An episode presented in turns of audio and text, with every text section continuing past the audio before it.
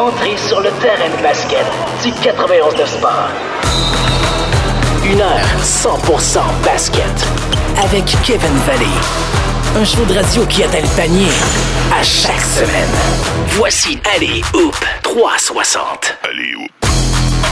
Allez Hoop. Hoop 360, votre rendez-vous hebdomadaire de basketball sur les ondes radiophoniques montréalaises et en version podcast. Je vous souhaite la bienvenue. Émission quand même chargée aujourd'hui. Ça a été la date limite des transactions dans les derniers jours. Dans quelques instants, on va passer aux manchettes de la semaine, les nouvelles de la semaine. Sachez que lors du premier segment de l'émission, on recevra le réalisateur du euh, documentaire sur Lou Gansdor, Respecte-nous, présenté par RDS et 25 euh, ans d'émotion. Donc, on parle avec Philippe-André Moreau. Et lors de la deuxième portion de l'émission, on va revenir sur cette date limite des transactions, les échanges des Raptors, les échanges des autres équipes. Et en attendant l'analyse, ben voici sans plus tarder les nouvelles de la semaine dans la NBA. 91 secondes de sport. Carl Lowry demeure à Toronto au-delà de la date limite des transactions. Le Heat, les 76ers et les Lakers étaient dans la course jusqu'aux derniers instants. Par contre, les Raptors échangent Norman Powell aux Trailblazers en retour du garde de 22 ans Gary Trent Jr. et du vétéran Rodney Hood. Matt Thomas est échangé aux Jazz et Terrence Davis quitte pour Sacramento, tous deux contre un choix de deuxième tour. Nikola Vucevic passe aux Bulls de Chicago dans une grosse transaction impliquant Wendell Carter Jr. et deux choix de premier tour. Passe quant à lui aux Nuggets contre Gary Harris, RJ Hampton et un choix de premier tour. Toujours chez le Magic qui détruit ses fondations, Evan Fournier est échangé aux Celtics contre deux choix de deuxième tour et Jeff Teague. Puis euh, Victor Oladipo est échangé au Heat contre Avery Bradley, Kelly Olynyk et un pick swap. Notez aussi que Lou Williams a été transigé aux Hawks en retour de Rajon Rondo de choix et de considération monétaire. Finalement, les contrats de Lamarcus Aldridge et Andre Drummond sont rachetés. Ils peuvent maintenant signer avec l'équipe de leur choix. Et finalement, en rafale, JJ Redick à Dallas, Daniel Tice à Chicago, Javel McGee à Denver et Delon Wright à Sacramento. 91.9 La radio sportive de RNC Média. Une heure 100% basket. Entrez sur le terrain de basket du 91 de sport. Allez Hoop. Allez Hoop. 360.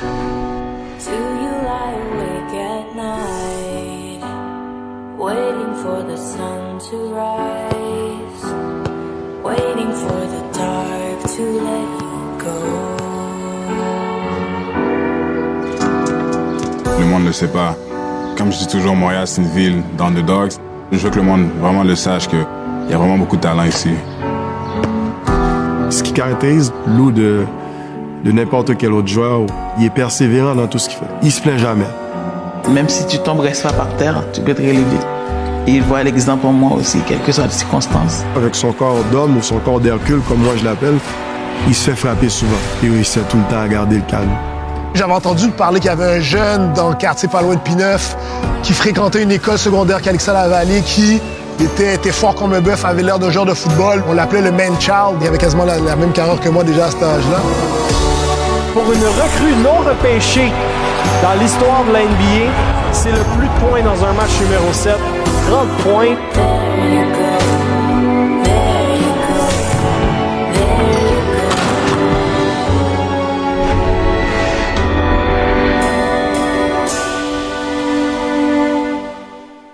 On a la chance ce matin de parler avec le réalisateur du documentaire Respecte-nous de la série 25 ans d'émotion de RDS, un documentaire sur Lou Gansdor qui va être présenté le 31 mars vers 19h30, tout juste avant un match entre le Thunder et les Raptors. On lui parle ce matin pour un peu euh, discuter du projet, les particularités qu'il y avait et euh, voir un peu qu'est-ce que Lou Gansdor dégage en personne parce que c'est lui qui s'occupait de tout ça.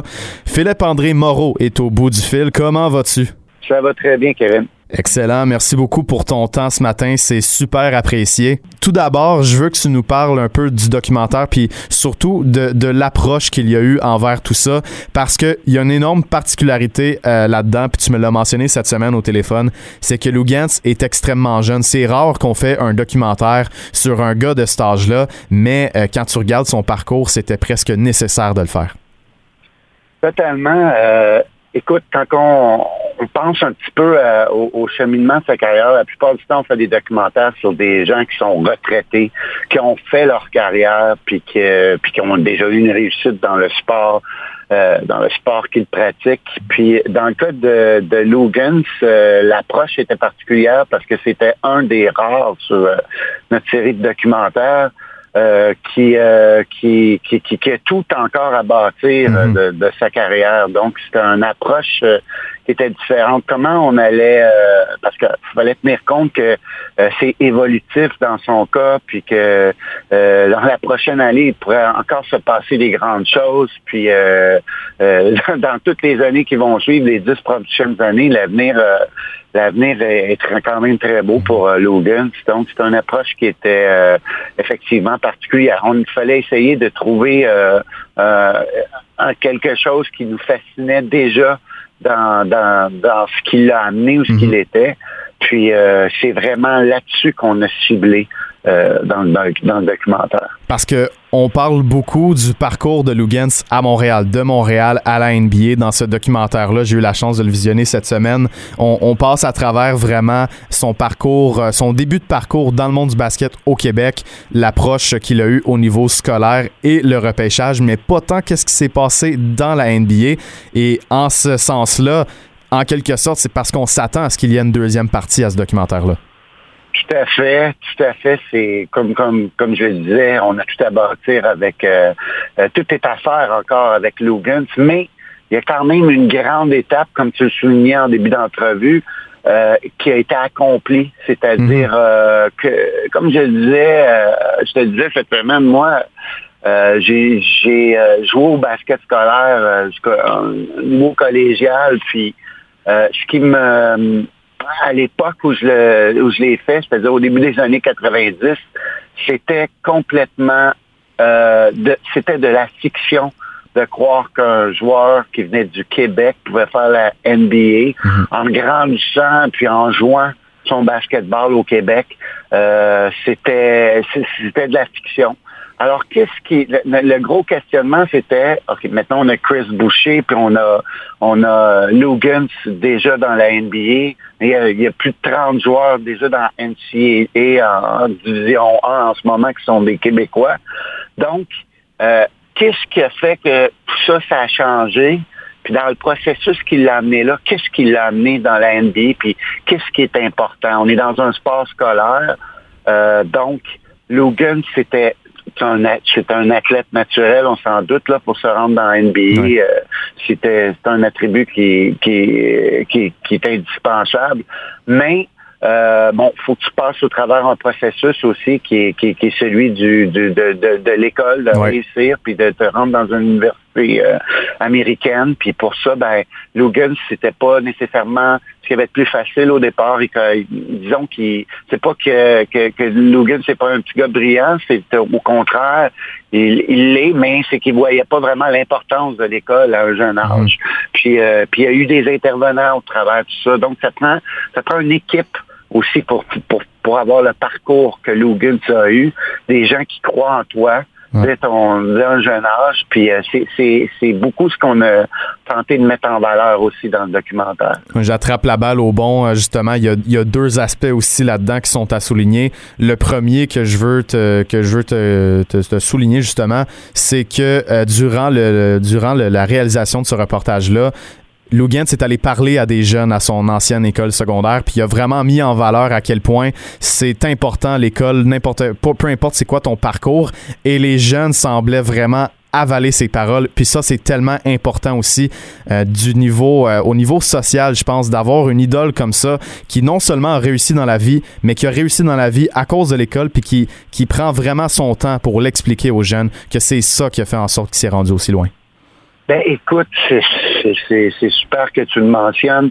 Je pense que euh, Logan, au départ, c'est pas c'est pas donné à tout le monde de se faire aussi un, un- un porte-parole, un Mhm. messager euh, de tout ça. Logan c'est, est issu d'un quartier de Montréal parce que souvent des, associations négatives qui sont faites, on parle de Montréal-Nord, puis écoute, dans ces derniers temps, on en, a de, de, grands exemples, mais euh, pour lui, euh, c'était c'est très important aussi de de donner un message, de passer un message positif pour ces, les jeunes qui, grand, qui, qui ont grandi et qui grandissent en ce moment dans ces quartiers-là. C'est un message d'espoir que tout est possible, puis tout passe par le travail aussi.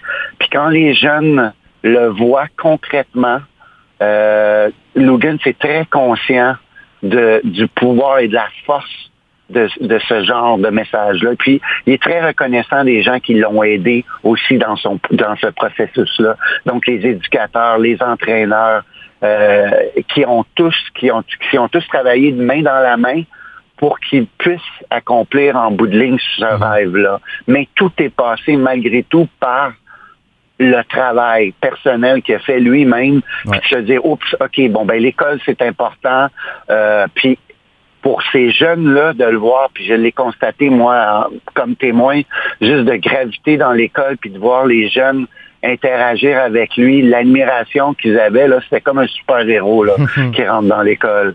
Puis écoute, euh, c'est euh, à ce niveau-là, Logan s'est compris, euh, puis déjà, il, il, est très conscient de la force qu'il a à ce niveau-là, puis il veut il veut être ce porte-parole-là. Puis il l'est pour sa communauté, la communauté aussi, euh, euh de, donc il est d'origine euh, haïtienne, il est très fier d'être haïtien aussi. Euh, puis, euh, puis il est très fier de venir de Montréal-Nord. Mhm. Puis pour lui, il a eu une belle enfance dans ces quartiers-là. Oui, il a eu à, à, disons, avoir conscience des, choses qui l'entouraient, mais euh, ça ne lui a pas empêché de grandir dans un super bel environnement avec euh, dans une super belle famille. Euh, donc c'est important pour lui, puis ça c'est tout à son honneur. Ouais, puis tu parles de sa fierté justement, tu sais, il a marqué 30 points dans un match numéro 7 dans la NBA, puis il y en a plusieurs qui diraient bon, c'était pour Montréal, mais lui il le spécifie, c'est pour Montréal Nord, c'est vraiment son quartier qui lui tient à cœur, c'est Haïti. Et ça c'est ben, justement comme tu viens de le mentionner, c'est vraiment tout à son honneur. C'est pas tous les athlètes, tu sais, à la base, un athlète, c'est pas un porte-parole, puis lui, il a décidé de le faire, puis je pense qu'il va faire un gros impact dans, dans sa communauté, ça, c'est certain. Oh oui, puis écoute, on le voit, on voit déjà euh, sur euh, sur les jeunes euh, qui, qui, jouent au basket puis qui, commencent dans le basket. écoute, c'est pas juste on était à Calixto Lavalée entre autres, mais on était à Lucien Pagé aussi. On, on, a accompagné un éducateur, puis le regard, le regard des jeunes est comme mm-hmm. Et parle, parle de lui-même. Ouais, puis un autre aspect que je voulais mentionner, ça c'est extrêmement particulier, mais Logan, s'il commence à Parkex et euh, on le voit très bien dans un documentaire. Euh, il y a un rival, un entraîneur rival qui décide de prendre Lugan sous son aile à l'école. Ça, c'est quelque chose que, encore une fois, Nelson Ossé est extrêmement, est extrêmement heureux que ça ait pu se, se, concrétiser parce que ça aussi, ça a été extrêmement important dans le parcours de Lugan. C'est euh, cet entraîneur-là n'avait pas du tout à faire ça. Eh, fait. C'est là qu'on voit que, bon, quand on parle de, du jeune qui passe avant tout, avant même la compétition, mhm. puis avant, c'est, on parle de jeunes qui, euh, qui, qui, qui, grandissent, qu'on travaille tout, même si on a un, disons, un opposant, un rival, euh, qu'on soit capable de mettre de l'eau dans son vin puis dire, oh écoute, il y, a un monsieur qui m'appelle là aujourd'hui, puis qui me demande de l'aide. OK, qui fait partie d'une équipe rivale, mhm. puis qui me, qui me demande, écoute, si je si d'une certaine façon, je pourrais aider ce joueur-là qui joue dans son équipe et qui va jouer contre moi la semaine prochaine. Ben ça, c'est euh, disons que ça, ça, démontre une, belle empathie, une belle conscience aussi, puis euh, du devoir que ces éducateurs-là ont, qui sont des entraîneurs aussi, mais euh, il y en a beaucoup qui auraient pu se dire, écoute, non, non, non, là, je vais pas aider un joueur rival, c'est le meilleur joueur de l'équipe adverse, puis euh, là, je vais je vais l'aider, euh, je vais l'aider à passer ses cours, puis je vais l'aider à. Euh, il y en a qui auraient pu voir ça d'une d'une autre façon, puis de se dire non, c'est mon programme avant tout, alors que les éducateurs qui ont été impliqués dans tout ça, ils se sont dit non, non, c'est jeune qui est important. Mm-hmm. C'est pour ça qu'on parlait tout à l'heure d'une équipe en arrière de Logan, c'est qu'il y a des gens qui l'ont encadré, jeunes qui ont cru en lui, mm.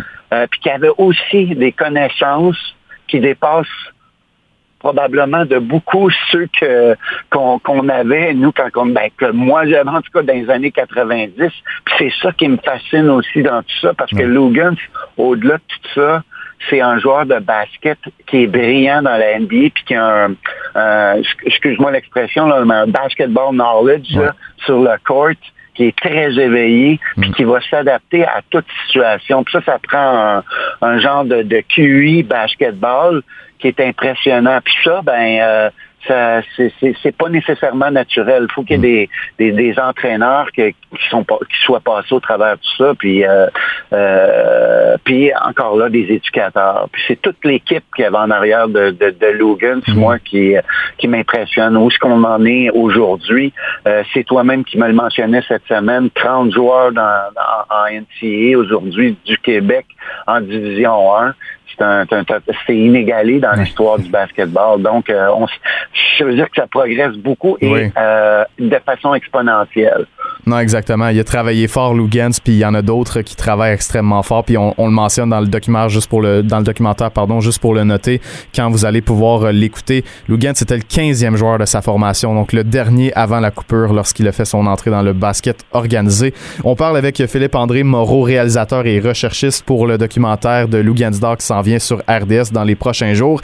Écoute, ça s'invente pas. Pendant votre entrevue avec euh, la mère de Lugansdor, Lugans l'appelle sur FaceTime et ça, ça montre vraiment qu'est-ce que Lugans dégage. C'est les valeurs familiales extrêmement importantes pour lui. D'ailleurs, euh, quand vous avez euh, quand vous avez effectué les entrevues avec lui, il revenait au Québec pour finaliser l'achat d'une maison pour sa mère.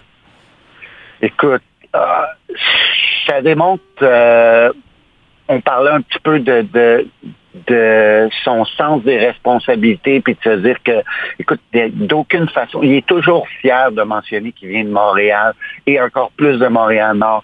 Et on le sait, le, le- le- le titre du documentaire Respectez, euh, Respecte-nous, c'est c'est c'est ce qu'elle a en arrière de son chandail et pendant les les, euh, les séries les séries euh, de la NBA l'année dernière.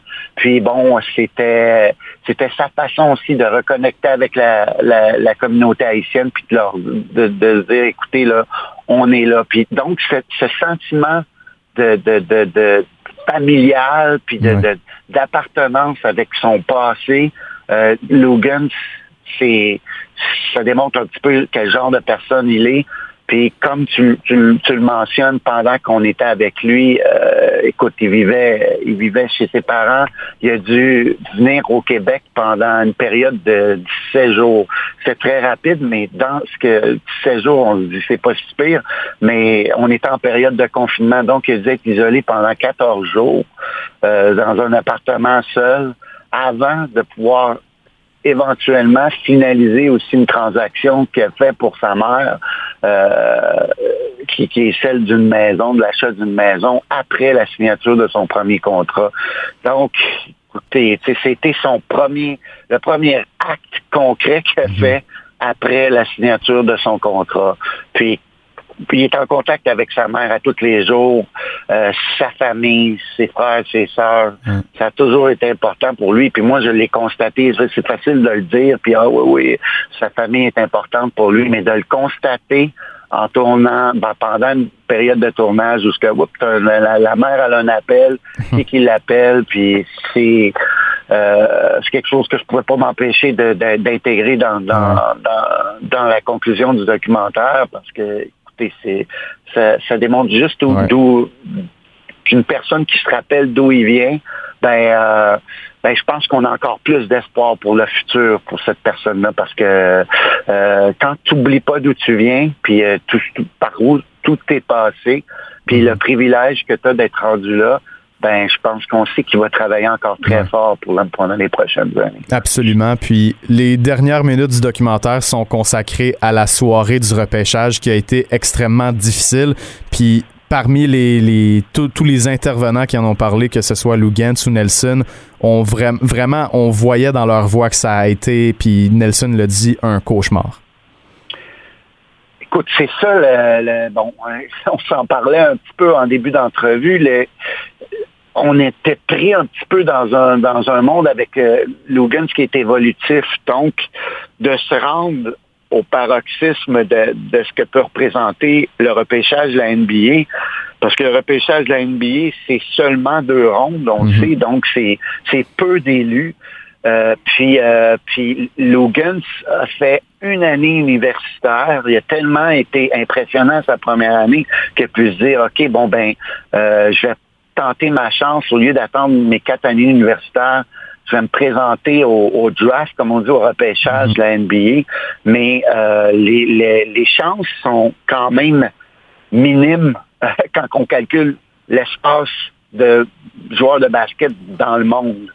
Mais euh, lui a tenté sa chance parce que tout, tout portait à croire qu'il allait être choisi. Donc, c'est un moment qu'il a eu à vivre euh, qui était, ah, tu, on- tu parlais, tu en parlais tout à l'heure très justement du fait que c'était le dernier joueur choisi, le 15e joueur quand il a commencé à jouer au basket à, à Parc, à Parc Extension. Mais euh, dans ce cas-ci, il a subi une autre épreuve avant de débuter la NBA, qui était celle de, de, de, de- au, bout, au, au bout de la ligne, au bout des deux, euh, des deux rondes de repêchage, que son nom ne sorte pas. Donc, il n'a pas été euh, repêché officiellement. À partir de ce moment-là, c'est un autre euh, claque au visage, qu'on peut un peu dire, mais que c'était une période difficile, mais je veux dire, le lendemain, euh, Logan mettait ses bottes de travail, puis il s'est dit, ah, OK, bon, malgré tout, il s'est fait offrir un contrat, puis il s'est dit, bon, ben, OK, je vais continuer, euh, je vais continuer à travailler, OK, sais peut-être pas, je vais peut-être pas passer par la route que j'aurais voulu prendre, mais euh, je je m'apitoie pas sur mon sort. Euh, disons quelques quelques larmes pendant une soirée de temps, mais le lendemain c'était OK, euh, je retourne je retourne euh, au travail, je mets mes bottes de travail. Puis écoute, il était l'année suivante, un an plus tard, euh, il a fait un match extraordinaire dans un septième match de NBA. Il commençait à, à, à vraiment euh, faire sa place comme un joueur, plus qu'un joueur euh, établi, mais pratiquement une jeune étoile dans la NBA pour les accomplissements que- qu'il a fait, puis qui, qui, sur laquelle il- continue à faire dans cette lancée-là cette année. Donc, mais on le voit, ce qui est caractéristique de chez Logan, c'est, écoute, quand il y a une claque au visage, il se relève encore plus fort. Ça, c'est euh, c'est une marque, c'est sa marque de commerce, je pense. Exactement. Puis le reste demeure à être écrit. Comme je l'ai mentionné un peu plus tôt, je pense pas que ça va être le dernier reportage euh, documentaire de 25 ans d'émotion sur Lou Gantz. Il lui reste de nombreuses années dans la NBA. Il s'est établi comme un joueur d'impact qui risque d'avoir son utilité pendant longtemps. Philippe-André Moreau, réalisateur euh, du documentaire Respecte-nous sur Lou qui s'en vient à RDS le 31 mars vers 19h30. Je te remercie pour ton temps ce matin. Puis je te souhaite une bonne soirée de première. Je suis convaincu qu'il y aura énormément de bons commentaires. Merci beaucoup, Kevin. Puis euh, c'est ça, écoute, pour, pour, pour ce qui est de Logan, comme tu le dis, je pense que tout est à écrire encore. Sky's the limit pour notre Montréalais. Je te remercie beaucoup, euh, Philippe André. Bon, merci, au revoir. Voilà. À suivre dans les prochains jours, donc euh, mercredi prochain à 19h30 sur les ondes de RDS. Reportage documentaire sur Lou Gansdor, extrêmement intéressant. J'ai eu la chance de l'écouter cette semaine. J'espère que cette entrevue va vous avoir donné envie de l'écouter. En tout cas, moi, ça a été des frissons garantis vers la fin du documentaire. Surveillez ça dans les prochains jours. Si vous voulez réécouter la bande-annonce du documentaire, c'est disponible sur notre page Facebook et compte Twitter. On fait une petite pause et au retour, on commence à décortiquer la date limite des transactions avec Charles Dubébret. Une heure 100% basket. Entrée sur le terrain de basket du 91 de sport. Allez, Hoop. 360. Date limite des transactions record dans la NBA, beaucoup d'actions, une équipe qui déconstruit son noyau, les Raptors de Toronto qui sont quand même très actifs sans toutefois transiger Cal Lowry comme c'était attendu, ça s'est joué dans les dernières minutes, on a finalement décidé de le garder. Et on en parle pour faire un retour sur tout ça, euh, sur la date limite des transactions qui a été extrêmement intéressante avec Charles Dubébret qui est au bout du fil comme à toutes les semaines. Charles, comment ça va? Ça va très bien, toi-même? Ça va très bien aussi. Euh, surpris comme moi que Cal Lowry n'ait pas été transigé par les Raptors? Oui, surpris euh, d'une certaine façon parce que je pense que c'était euh, l'intention première des Raptors. Euh, je comprends aussi la mentalité de Masai Ujiri de ne pas avoir voulu le vendre à rabais parce qu'il y a un plan B dans le cas Lowry, euh, même un plan C. Hein, il y a la possibilité que Lowry reste à Toronto pour peut-être une ou deux années de plus. Ouais. Euh, une possibilité aussi de, de l'échanger au moment de sa signature, ce qu'on appelle le sign and trade cet été. Donc, je pense que ces plans-là étaient aussi dans la tête des Raptors et qu'on était euh, prêt à vivre avec le scénario où on n'aurait pas l'offre voulue et qu'on passait à autre chose. Donc, on a fait une, une vente aux enchères. Et puis, euh, ni Miami, ni les Sixers, Mhm. ni les Lakers euh, ont à faire assez sur la table pour convaincre Masai Ujiri de, de, de faire l'échange. Donc, euh, euh, surpris un peu parce que j'aurais cru que peut-être Pat Riley allait céder éventuellement. Daryl Morey, probablement un peu moins, parce que, pour des raisons peut-être que j'expliquerai un peu plus tard, mais il y, a aussi la possibilité pour ces équipes-là d'attendre un peu plus tard. Euh, mais au final, bon, Larry est à Toronto, puis on va espérer que les Raptors peuvent euh, redresser la barre d'ici la fin de la saison. Ouais, exactement. Une autre défaite euh, vendredi soir euh, contre les Suns, 104 à 100. Euh, dans tout ça, par contre, ce qu'on ne peut pas nier, c'est que Masai a tenté jusqu'à la dernière minute d'inclure Tyler Hero et Tyrese Maxey du côté des Sixers. On a même parlé d'un- d'une entente avec les Lakers concernant Talon Horton Tucker. On va en parler un petit peu plus tard. Mais au final, qu- qu'est-ce que tu penses justement? Euh, on parle beaucoup de la valeur de Larry aux yeux des équipes aspirantes, du fait qu'on avait peut-être besoin un peu de faire cette transaction-là pour battre une équipe comme les Nets en série puis se donner une petite poussée de plus, considérant la valeur de Larry, l'ADN de champion puis le fait que c'est un point guard de championnat. Qu'est-ce que tu penses du fait que ces clubs-là n'ont pas voulu le donner pour euh, aller en série avec lui cette année? Est-ce que tu penses que c'est légitime, toi, selon euh, ce que tu vois de la valeur de Larry? C'est légitime parce que, bon, je vais séparer les, les deux situations de l'Est. Je pense que les Lakers, c'était plus euh, ce qu'on appelle un long shot. Là, c'était moins prévu, mais disons que c'était plus Miami et Philadelphie. Du côté du Heat, euh, l'idée, c'était que le plan B était au Ladipo parce qu'il y a des pièces qui ont été transigées à Houston qui auraient été les pièces qu'on aurait dû utiliser pour obtenir Lowry euh, dans l'échange pour euh, faire en sorte que les salaires soient euh, complémentaires dans- des deux côtés. Et puis, je pense que pour Riley, le- la plus-value de Larry par rapport à la plus-value d'Oladipo, bon, il y en a une, hein, parce que Larry, dans l'absolu, c'est un bon joueur, c'est un joueur qui est encore une- euh, un contributeur très positif sur le terrain par n'importe quelle mesure qu'on utilise, les statistiques avancées, euh, ce qu'il fait défensivement, offensivement, en plus des choses qui sont plus dures à mesurer, comme son expérience, son leadership. Oladipo, cette année, c'est pas euh, c'est pas un joueur qui aidait Houston, malgré ses 20 points par match, euh, 41% du terrain, un impact négatif quand il est sur le terrain globalement. C'est un joueur qui fait ce qu'on appelle des calories vides. Il n'est pas du tout le joueur qui était en 2018 quand il était sur la troisième équipe d'étoiles hors NBA. Mais il reste que, dans l'absolu, Oladipo, c'est euh, un joueur qui peut marquer des points, qui peut défendre, euh, qui peut faire certaines choses. Donc, en fonction du type d'effectif que Miami veut mettre sur le terrain, on peut vivre avec Oladipo et on garde la flexibilité sur le cap salarial parce que seulement 6 des 30 équipes qui vont avoir de l'espace cet été euh, dans leur masse salariale pour signer des joueurs et on peut s'attaquer à Kyle Lowry à ce moment-là. Donc, je pense que ce que Pat Riley s'est dit, regarde, on va pas donner des jeunes pièces, on va pas sacrifier Tyler Hero qui pourrait potentiellement être à Miami jusqu'en 2027 euh, contractuellement si on donne une extension de contrat. Il peut pas partir. Euh, on a déjà Adebayo sous contrat, on a déjà Butler sous contrat, on a nos pièces majeures qui sont là. Il va rester le dossier Duncan Robinson, mais on a les droits de Larry Bird sur lui.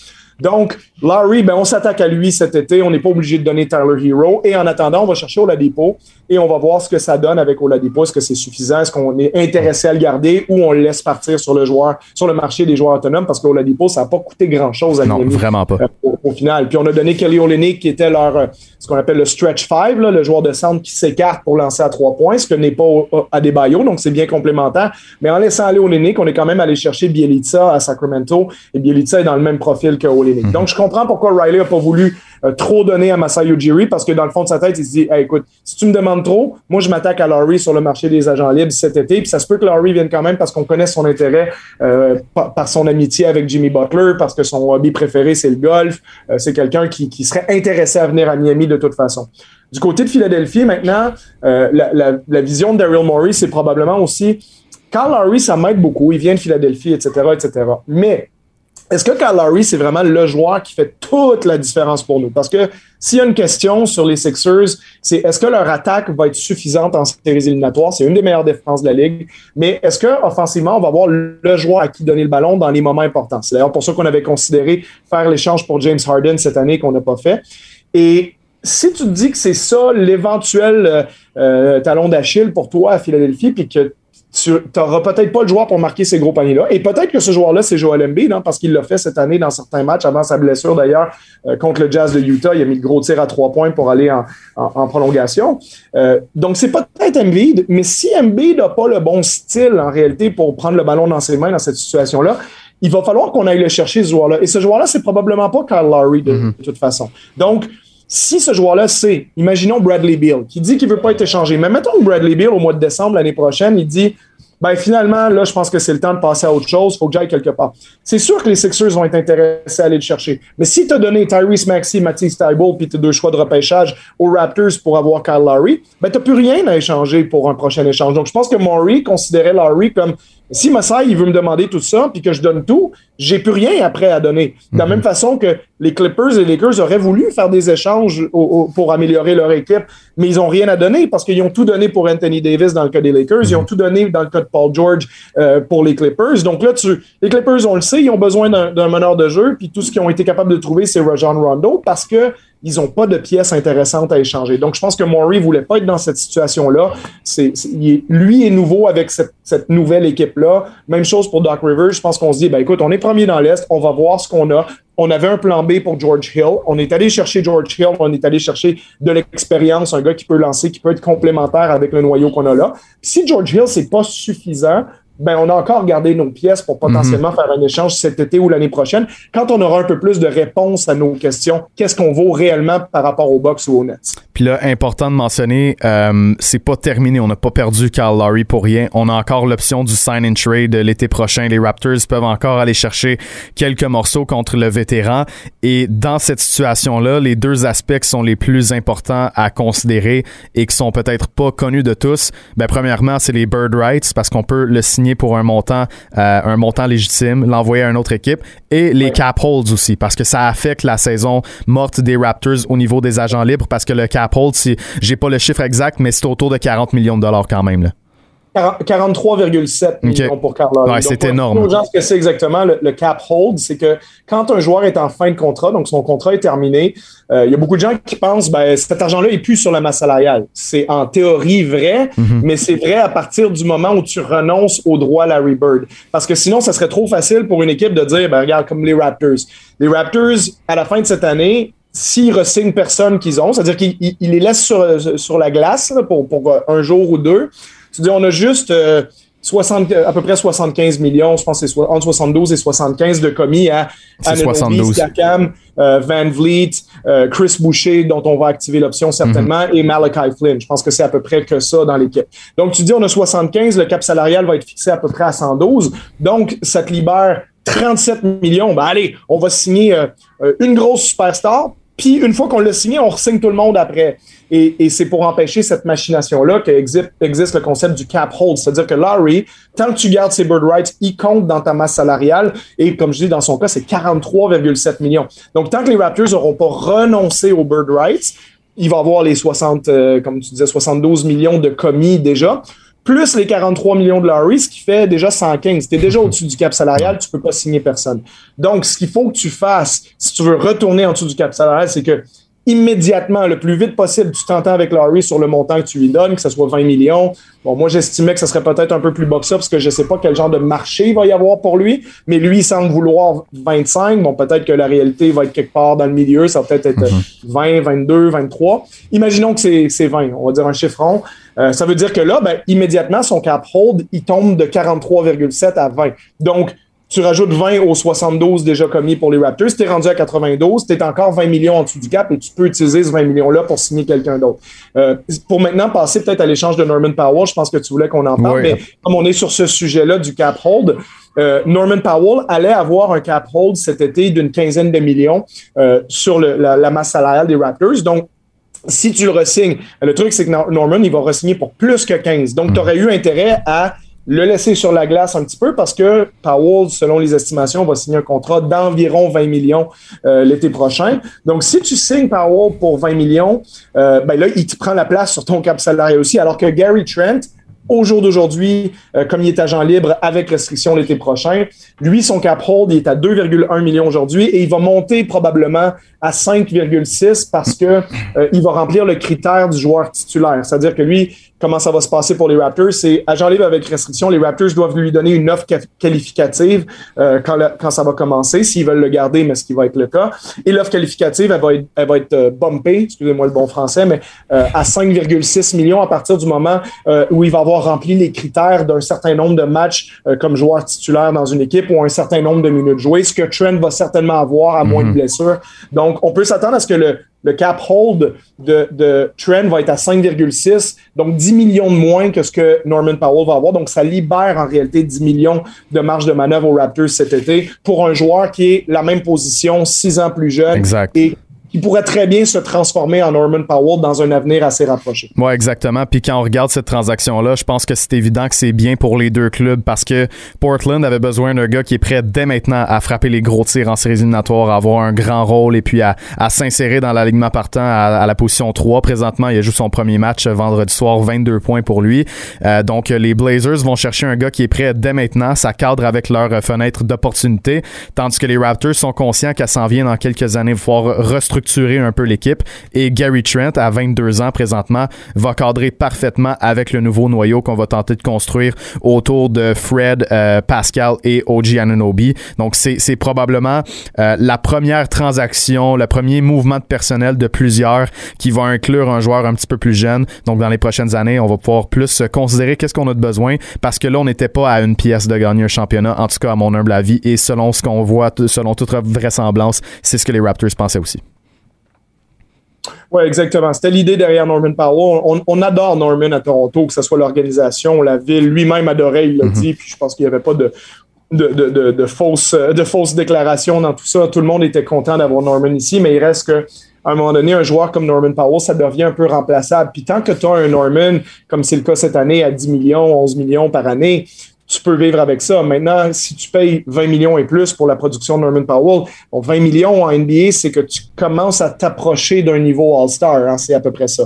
Donc, euh, euh, bon, Norman, cette année, c'est quand même pas loin de 20 points de moyenne. C'est plus de 40 à 3 points. Donc, euh, j'ai envie de te dire, Norman a performé presque à un niveau de, de joueur étoile cette saison, mais c'est pas une garantie non plus, comme c'est pas un excellent défenseur, c'est pas un joueur sur qui tu peux t'appuyer puis dire, oh, on va gagner un championnat avec Norman Powell. Mm-hmm. Donc, euh, je pense que les Raptors étaient à l'aise avec l'idée de continuer avec Norman sur le long terme, mais pas tout à fait à l'aise avec l'idée que ça allait leur coûter 20 millions par année, étant donné tout l'argent qu'on consacre déjà à Van Vliet, Siakam puis Ananobi. Donc, de faire un échange pour un joueur aussi sur lequel tu as le plein contrôle. Parce que Norman aurait pu décider lui aussi cet été, pour des raisons probablement financières, que, ben, écoute, je vais peut-être sacrifier un million ou deux pour rester à Toronto parce que c'est là que j'ai envie d'être. Mais à un moment donné, c'est une équipe qui offre 23, 24 millions par année, qui surpaye, un peu comme Gordon Hayward à Charlotte, par exemple, tu as une équipe soudainement qui se positionne sur lui, qui dit, écoute, Norm, nous, on veut t'offrir 96 euh, millions sur 4 ans, puis là, c'est 24 par année, alors que les Raptors avaient en tête, ben nous, euh,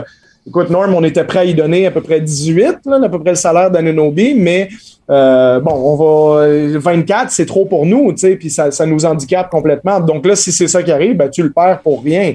Donc, euh, euh, je pense qu'à un moment donné, d'avoir son remplaçant, un gars de 22 ans, un gars qui a prouvé des belles choses mhm. dans la bulle à Orlando l'année passée, qui, est aussi plus grand, plus costaud que Norman. Donc, Trent, dans le système de développement de joueurs des Raptors, je pense qu'on pourra avoir une belle surprise dans 3 ou 4 ans. On est allé chercher une pièce intéressante là-dessus. Puis Rodney Hood, ben, dire, on va voir dans les prochains matchs. On a vu que Nick Nurse l'a fait jouer assez tôt dans le match hier. Je pense qu'on veut, on veut voir qu'est-ce qu'il peut réellement donner. Rodney a été catastrophique cette année à, à, Portland. Mm-hmm. euh, vraiment pas le même joueur depuis sa blessure au tendon d'Achille. Mais c'est quand même un joueur qui a du talent, qui a déjà été bon quand il était à Utah. Donc, si Rodney Hood retrouvait 80-90% de ce niveau-là. Il peut peut-être rendre des services mhm. d'ici la fin de saison aux Raptors, mais je serais extrêmement surpris euh, qu'on le garde par la mhm. suite parce que euh, il a une année d'option l'année prochaine. L'option, son contrat est non garanti et afin de se garder de la flexibilité, les Raptors vont certainement euh, décliner ça et dire, ben écoute, on te garantit pas d'argent pour l'année prochaine, donc tu es agent libre.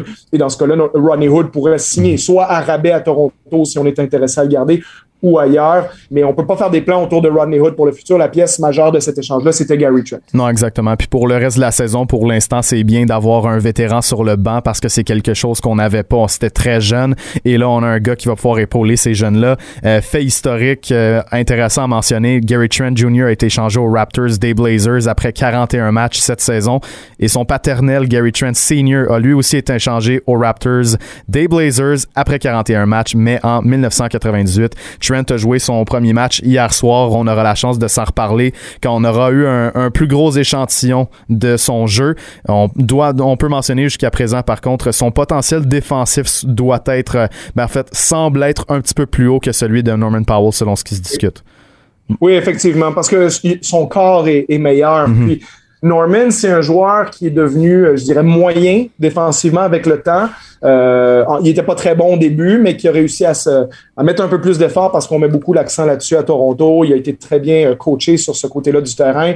Donc, il est passé d'un défenseur en dessous de la moyenne à un défenseur euh, à peu près correct. Euh, mais c'est un joueur qui est quand même un joueur offensif d'abord et avant tout. Euh, disons que défensivement, même des fois, je trouve qu'il détonne un peu. Ben, il souffre un peu de la comparaison avec ses, ses anciens coéquipiers maintenant parce ça. que Van Vliet est un des meilleurs à sa position dans la NBA. Laurie a toujours été un excellent défenseur. Siakam est un très bon défenseur qui met un peu moins d'efforts, à mon avis, de ce côté-là du terrain mm -hmm. euh, depuis un an ou deux parce que son rôle offensif a augmenté. Mais disons que ça reste un, un défenseur au-dessus de la moyenne aussi. Puis Anunoby, c'est un joueur, euh, potentiellement un joueur étoile défensivement. On l'a vu sur la dernière euh, possession défensivement sur le -hmm. lancer de Devin Booker hier. Il n'y a pas grand monde dans l'NBA qui l'aurait défendu aussi bien qu'Anunoby. Donc, euh, donc tu as, as, beaucoup de bons défenseurs à Toronto. Puis Powell était un peu le, le maillon faible sur le périmètre. Mais quand tu joues avec des bons, tu es obligé de te forcer un peu plus. Donc, Powell était au final un défenseur, à mon avis, euh, correct. Je ne sais pas comment il sera avec les Blazers, mais Trent est plus grand, plus costaud. Plus, il va mieux cadrer. Oui, c'est ça. Plus d'outils naturels pour défendre euh, que Norman Powell. Mais offensivement, on le voyait déjà dans le match d'hier, euh, son répertoire offensif est pas encore aussi euh, raffiné que celui de Norman. Norman a des difficultés en termes de création pour les autres. C'est, je pense, le, un des deux ou trois joueurs, je pense, dans la NBA qui ont plus de 19 points de moyenne et moins de deux passes ouais. par match. euh, donc Norman, on le voit que souvent quand il met le ballon par terre, c'est euh, la vision tunnel. Là, mm. Il voit ce qu'il y a devant lui, mais il voit pas sur les côtés du tout. Ça. Donc euh, il, il, perd des ballons à cause de ça, il crée pas beaucoup pour les autres. Mais quand il s'agit de mettre des points, par contre, des qualités athlétiques, des qualités mm. pour finir au panier, des qualités pour lancer à trois points, particulièrement cette saison où il est en confiance. Donc Trent est pas encore rendu là, à mon avis, mais 22 ans seulement. Exact. Et comme je dis, l'élément le plus important là-dedans, c'est que c'est un agent libre avec restriction. Mm -hmm. Donc, les Raptors ont le droit d'égaler toutes les offres cet été, euh, chose qu'ils vont faire certainement. Et je pense que Trent va commander un salaire qui va plus ressembler à du... Euh, une douzaine de millions, plus ou moins, peut-être un ou deux, mais euh, ça sera pas le, le 19-20 millions que Powell va obtenir. Donc, tu gardes la flexibilité, puis tu obtiens un joueur que Powell va avoir 28 ans au mois de mai, donc un joueur qui est 6 ans plus jeune, c'est pas rien non plus. Voilà pour les Raptors. Juste avant de partir en pause, mentionner que on a également échangé Terrence Davis à Sacramento et Matt Thomas au Utah contre deux choix de deuxième ronde. Donc on y va d'une courte pause et au retour, on reste avec Charles, mais cette fois-ci, on analyse euh, le reste de la NBA, donc notamment la, la, la reconstruction du Magic qui est bien amorcée. Allez, La référence basket à Montréal avec Kevin Valley un show de radio qui atteint le panier à chaque semaine. Allez, Hoop 360. Le Magic d'Orlando a volé la vedette lors du début de la journée de la date limite des transactions en faisant exploser complètement son noyau. Euh, on est encore avec Charles Dubébret pour parler des autres transactions outre à Toronto parce qu'il y en a eu plusieurs et le Magic a vraiment mené la charge durant cette journée-là en transigeant trois joueurs, donc Nikola Vucevic à Chicago, Aaron Gordon avec les Nuggets et Evan Fournier à Boston. On va commencer avec, euh, avec Nikola Vucevic qui est échangé à Chicago L'un des meilleurs centres de la NBA vraiment, puis ça va être intéressant de le voir dans des meilleures circonstances à Chicago, entouré par Zach Levine, Patrick Williams qui est un jeune extrêmement intéressant qui va se développer, puis autant du côté du Magic qui a eu assez de conscience pour réaliser qu'il ne s'en allait nulle part et qu'il fallait transiger, reconstruire, ben les Bulls ont, ont compris qu'il fallait qu'ils fassent un pas vers l'avant et aller chercher un joueur comme Vucevic les aidera énormément. Oui, effectivement. Je pense que Vucevic, c'est un joueur dont on parle pas assez quand on parle des, des bons joueurs de la NBA. Euh, c'est un joueur qui joue dans une équipe euh, que, que, personne ne suit réellement, qui sont assez euh, fades depuis quelques années. Quand je dis fade, ça veut pas dire nul parce qu'ils ont quand même fait les séries les deux dernières saisons contre les Raptors, on s'en rappelle, il y a deux ans, euh, puis ont perdu au premier tour contre les Bucks l'année dernière. Donc, quand même, c'est une équipe qui a, qui a le mérite de s'être qualifiée, qui, qui était vraiment comme disons, le, le point milieu de la conférence de l'Est avec le Magic. Si t'es meilleur que le Magic, t'es une bonne équipe. Si Ouais. t'es moins bon que le Magic, t'es pas très bon. Mais ça restait assez fade, puis beaucoup de joueurs un peu fades, justement, dans cette équipe-là. C'est personne qui a un vrai potentiel de superstar, à part peut-être Vucevic lui-même, mais c'est une superstar que, bon, jusqu'où Vucevic peut amener une équipe aussi. Mais il reste que à partir du moment où tu as des vraies bonnes pièces autour d'un joueur comme lui, c'est un joueur qui, est- qui a vraiment un bel arsenal offensif. Si tu regardes ses stats cette année, près de 25 points de moyenne, 12 rebonds, 4 passes décisives, 41% de la ligne à 3 points, puis 41% en prenant euh, 6, 6,5 tirs à Exact. 3 points par match. Là. Donc, un, un vrai volume euh, au niveau du tir extérieur. C'est un des meilleurs euh, grands de la NBA dans une situation de pick and pop où il va s'écarter du panier après avoir posé un écran. Donc, je pense que c'est une belle combinaison avec Levine parce que Levine, c'est un joueur aussi que qui a besoin de choses assez simples autour de lui quand, les systèmes sont un peu trop complexes. C'est pas un joueur qui a le, le QI offensif, à mon avis, pour créer des choses complexes. Mais quand c'est simple, il peut maximiser ses habiletés de créateur euh, explosif avec ses qualités athlétiques. Puis C'est un bon lanceur de l'extérieur aussi. Donc, Levine, euh, beaucoup de qualité en attaque quand les choses sont simples. Je pense que Vucevic va lui simplifier la vie, justement, aussi, euh, parce que c'est un joueur qui sait très bien jouer au basket. Donc, vraiment une belle acquisition pour les Bulls. Les Bulls aussi, pour moi, c'était une équipe un peu fade depuis euh, quelques années, puis qui, là, vient de faire, à mon avis, un vrai pas en avant, parce que Levine est un peu meilleur qu'il était. Il a eu une première participation au match des étoiles cette année. Euh, Vucevic, qui est un joueur vraiment de très, très haut niveau dans la NBA. Et puis autour de ça, ben, tu as encore certaines jeunes pièces, donc en fonction de ce qu'on va décider de faire euh, avec Laurie Markkinen après cette année, est-ce qu'on le conserve ou est-ce qu'on le laisse aller? Markkinen a eu une saison qui était, qui, qui est un peu mieux que celle de l'année dernière. Il était très décevant l'an dernier, mais ça s'est légèrement replacé cette saison. Euh, ça peut quand même éventuellement peut-être être une pièce à échanger. Laurie, si jamais on donnait une extension de contrat, ça veut pas dire que c'est sûr qu'on va le garder jusqu'à la fin de l'extension. Donc, on va pouvoir euh, évaluer ça, mais on a clairement aj- ajouté une bonne pièce en se débarrassant du contrat d'Otto Porter, euh, qui est un des moins bons contrats de la NBA.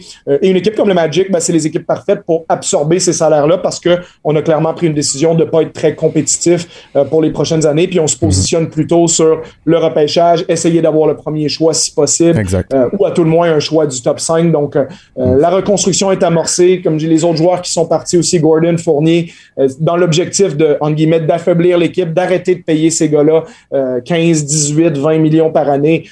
Ça ne sert plus à grand-chose d'avoir ce groupe-là. On passe à autre Exact. chose. Je pense que les, les blessures ont précipité ça parce que le Magic était probablement pas tout à fait en mode vendeur euh, au début de la saison, mais la blessure grave de Jonathan Isaac, qui est un joueur intéressant, mais bon, il n'a pas prouvé non plus qu'il allait euh, un joueur étoile, mais ça reste un joueur qui a une potentialité de, de joueur défensif de l'année dans la NBA, qui est un, vraiment un défenseur exceptionnel. Euh, Markel Fultz n'a pas été très bon, comme je l'ai dit sur euh, un autre podcast cette semaine. Il est passé de catastrophique à pas très bon cette année, donc on a vu ça comme une progression. C'en est une dans l'absolu. Je ne sais pas si c'est vraiment une pièce que tu veux avoir à long terme sur laquelle tu peux te fier, mais on verra. Mais sa blessure a forcé la main du Magic puis de dire, ben écoutez, là c'est le temps d'appuyer sur le bouton reconstruction, puis les deux trois prochaines années, on essaie juste de repêcher le plus haut possible puis de passer à la prochaine phase pour le Magic, puisqu'on ne sera pas compétitif de toute façon. Les Bulls sont présentement au dixième rang de l'Est avec une fiche de 19 victoires, 24 défaites. Donc, ce sera intéressant à suivre euh, au niveau du play-in qui aura lieu euh, avant le début des séries éliminatoires entre les équipes euh, classées entre 7 et 10. Euh, parlons maintenant d'Aaron Gordon. Les Nuggets ont fait une bonne acquisition en allant le chercher. Ont donné R.J. Hampton un choix, de, un choix de premier tour et Gary Harris. C'est quand même, c'est quand même cher payé, mais Aaron Gordon vaut vraiment la peine pour une équipe comme ça. C'est vraiment pas un mauvais joueur. Il va apporter quelque chose à l'intérieur aux Nuggets qui était pas si loin de ça de devenir une, vraie équipe aspirante qui peut aller gagner un championnat de la NBA. Je pense que cette acquisition-là fait vraiment avancer les choses pour, euh, pour les Nuggets. Fait avancer les choses. Je vais te contredire légèrement là-dessus. Je trouve pas que c'est cher payé, moi, pour Aaron Ben, c'est, c'est, je veux dire, c'est, c'est, on donne, euh, on donne un choix de premier tour à RJ Hampton, mais Ouais. dans les faits, c'est, c'est qu'il le vaut. C'est pas, c'est pas vraiment que c'est cher contrairement à ce qu'il vaut. C'est juste que ça, ça a bien été payé. Ça, On a dû Oui, payer le bon prix. je- je- je trouve que l'échange est bon des deux côtés. Euh, je pense que Gary Harris, malheureusement pour les Nuggets, n'était pas du tout le joueur qui était il y a deux ou trois ans. Euh, donc, il- il- son, tir à trois points a progressivement euh, disparu ou euh, en tout cas il partiellement disparu, il revient des fois, mais très très inconstant par rapport à ce que euh, il avait démontré quand même il y, a, il y, a, quelques années. Tu vois, il est à 32% cette saison, alors que c'est un joueur qui, je pense en 2018 était à 40% l'année d'avant était à 42. Donc il donnait l'impression que c'est un gars qui shootait à 40 à trois points, mais depuis trois ans n'a jamais dépassé 33,9. Donc c'est un, tireur sous la moyenne maintenant. RJ Hampton n'a pas montré grand chose depuis qu'il a été puis de toute façon, Denver, t'es pas en mode euh, on va attendre 3-4 ans de voir ce que RJ Hampton va nous donner. Mm-hmm. Tu as besoin d'être bon tout de suite. Tu viens de faire une finale de conférence. Euh, le seul joueur sur lequel tu peux te permettre d'être un peu plus patient, c'est Michael Porter parce que lui a un réel potentiel de joueur étoile en NBA. Je dis pas que ça va être le meilleur joueur de la NBA dans 5 ans, mais quand tu le regardes jouer, Michael Porter, tu as vraiment des flashs de qualité athlétique, de taille, de tir à trois points. Il y, a une, certaine facilité avec laquelle il joue au basket qui te dit bon, euh, ce gars-là, c'est pas impensable qu'il va être au match des étoiles dans pas si longtemps que ça. sais Donc, c'est la pièce dont ils veulent pas se départir. Puis ils peuvent dire ben oui, euh, on, le garde parce qu'il va être tellement bon. Mais Hampton, tu t'en départis. Un premier choix en 2025. Bon, si les Nuggets ont fait une reconstruction d'ici là, ça peut être coûteux dans quatre ans, mais ça n'a pas l'air parti pour être ça. Jokic n'est pas particulièrement vieux, ni Jamal Murray. Donc, c'est une équipe qui, a, un bel avenir. je pense que de rajouter une pièce comme Aaron Gordon, mais ça leur permet de remplacer le départ de Jeremy Grant.